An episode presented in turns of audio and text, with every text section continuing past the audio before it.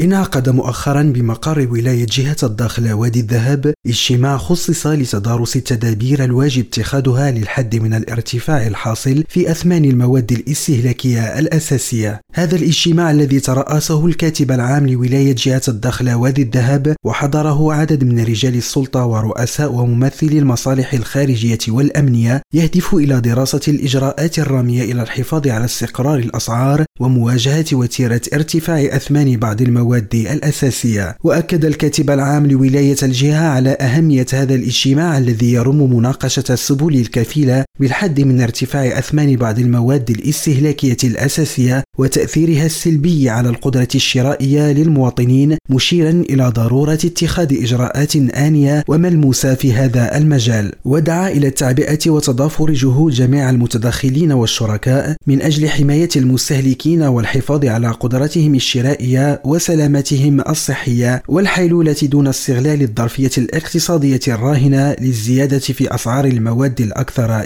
استهلاكا محمد القادري ريم راديو الداخلة.